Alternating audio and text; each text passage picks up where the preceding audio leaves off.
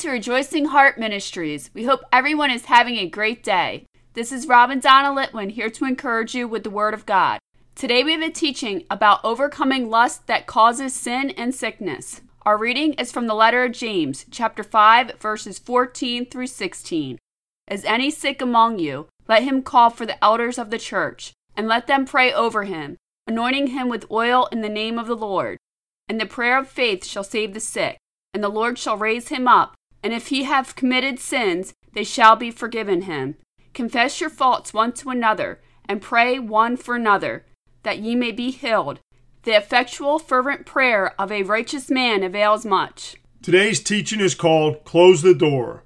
The verses in our reading were written by the Apostle James, who was Jesus' brother. In the first verse, James was saying that anyone that is sick should go to their church elders for prayers and healing. James was saying that the church has a responsibility to heal people through the anointing that exists in the body of Christ. James didn't say, see what your doctor says and get medicine for the sickness. James continued on in the next verse, speaking about faith filled prayers. James said, The prayer of faith shall save the sick. This word save here in the Greek is sozo, which is an all encompassing word for salvation that includes healing. James continued in the same verse telling you that if you have committed sins, they are forgiven you. There are two important things to learn from this statement. First, you must know that the Greek word sozo, the all encompassing salvation Jesus provided us, includes forgiveness of sins. Second, this verse ties sins and sickness together. Then, to amplify the significance of sickness being tied to sins, James commanded that you confess your faults to each other and pray for each other to be healed.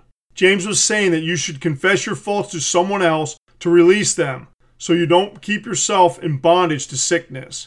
James concluded this verse by saying that a true, heartfelt prayer by a righteous man works for healing. The Amplified Bible says it this way The earnest, heartfelt, continued prayer of a righteous man makes tremendous power available, dynamic in its working. The only question that someone may have here is who is righteous to pray for this power? If you are a born again believer, you are that righteous someone because Jesus made you righteous. Paul's letter to the Romans, chapter 3, verse 22, tells you that you are righteous through Jesus. It says, Even the righteousness of God, which is by faith of Jesus Christ unto all and upon all them that believe, for there is no difference. Now, let's look at the tie between sin and sickness. Remember, when you sin, you leave an open door to the devil to wreak havoc in your life. This open door can start as a minor, subtle habit that grows into a huge obsession or lust that consumes your life and eventually can kill you. The apostle James explained it this way in James chapter 1 verses 14 and 15. But every man is tempted when he is drawn away of his own lust and enticed. Then, when lust has conceived, it brings forth sin, and sin, when it is finished, brings forth death. James is saying that you will be tempted in this world. Know this temptation is never from God, and every temptation that comes gives you an opportunity to slam the door on the devil. You have to say no to the lust of the flesh. If you don't say no and you give in to the fleshly desires, it opens a door giving the devil opportunity to attack you with sickness. The devil can cause you to suffer in every aspect of life through sickness. Spiritually, by causing you doubt in your faith when sickness comes. Physically, through the unnecessary suffering sickness causes you. And financially, through the cost of expensive treatments. If you truly understand your salvation, sozo, spoken of earlier, you know that Jesus already healed you and delivered you from all evil that tries to come against you. We are told this in the Gospel according to John, chapter 10, verse 10. The thief comes not, but for to steal and to kill and to destroy. I am come, that they might have life, and that they might have it more abundantly. Jesus gave you life more abundantly than anything evil that can come against you, but Jesus tied sickness and sin together too. In the Gospel according to John, chapter 5, Jesus healed a man that was paralyzed for 38 years. Later, Jesus had something to say to this man, and he sought him out. Jesus found that man, which is shown in John chapter 5, verse 14. Afterward, Jesus finds him in the temple, and said unto him, Behold, thou art made whole, sin no more, lest a worse thing come unto thee. Jesus made it a point to find this guy later the same day and tell him not to sin because something worse could possibly come upon him. If Jesus made it a point to tell this man not to sin, and it is recorded in the Word of God, this deserves some serious attention from us to take heed to what Jesus said here. The Apostle Paul spoke about fleeing fornication, which is sexual sin.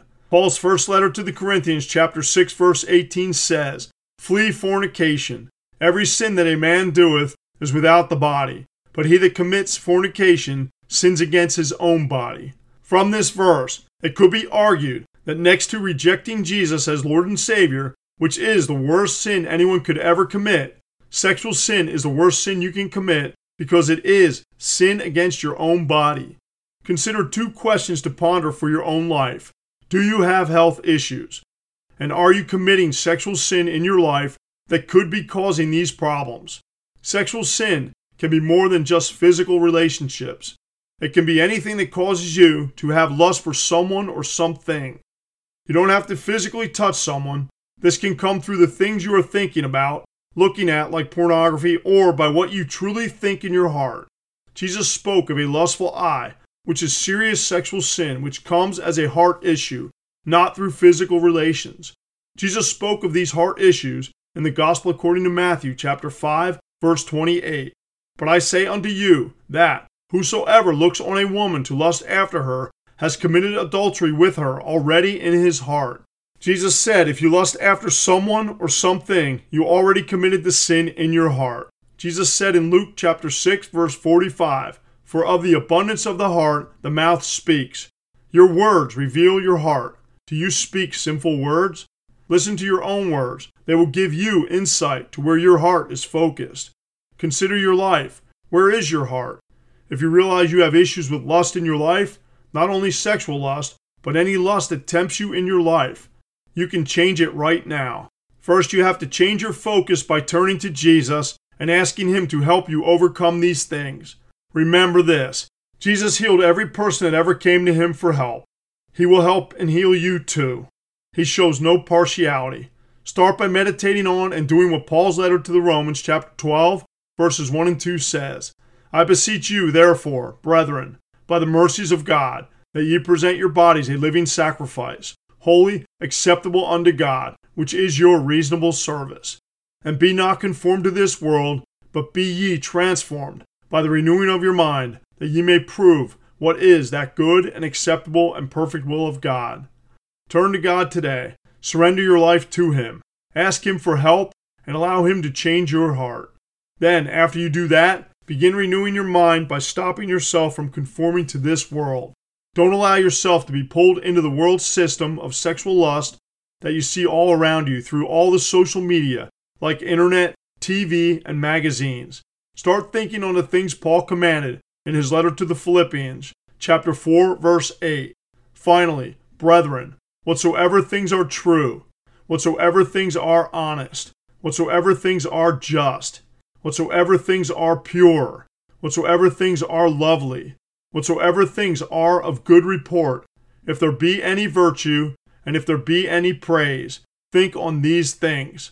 Thinking on these things will help you right now and heal you. Father, thank you for revealing to us anything we lust after. Give us the strength to overcome these things. In Jesus' holy name, amen. Thank you for listening to Rejoicing Heart today. If this teaching has blessed you, please consider becoming a monthly partner to help us increase the ways we are proclaiming the Word of God. This is easy to do. Just visit our website at rejoicingheart.net. We thank you for your support. We leave you with more encouragement from the apostle Paul from Philippians chapter 4 verse 4. Rejoice in the Lord always, and again I say rejoice.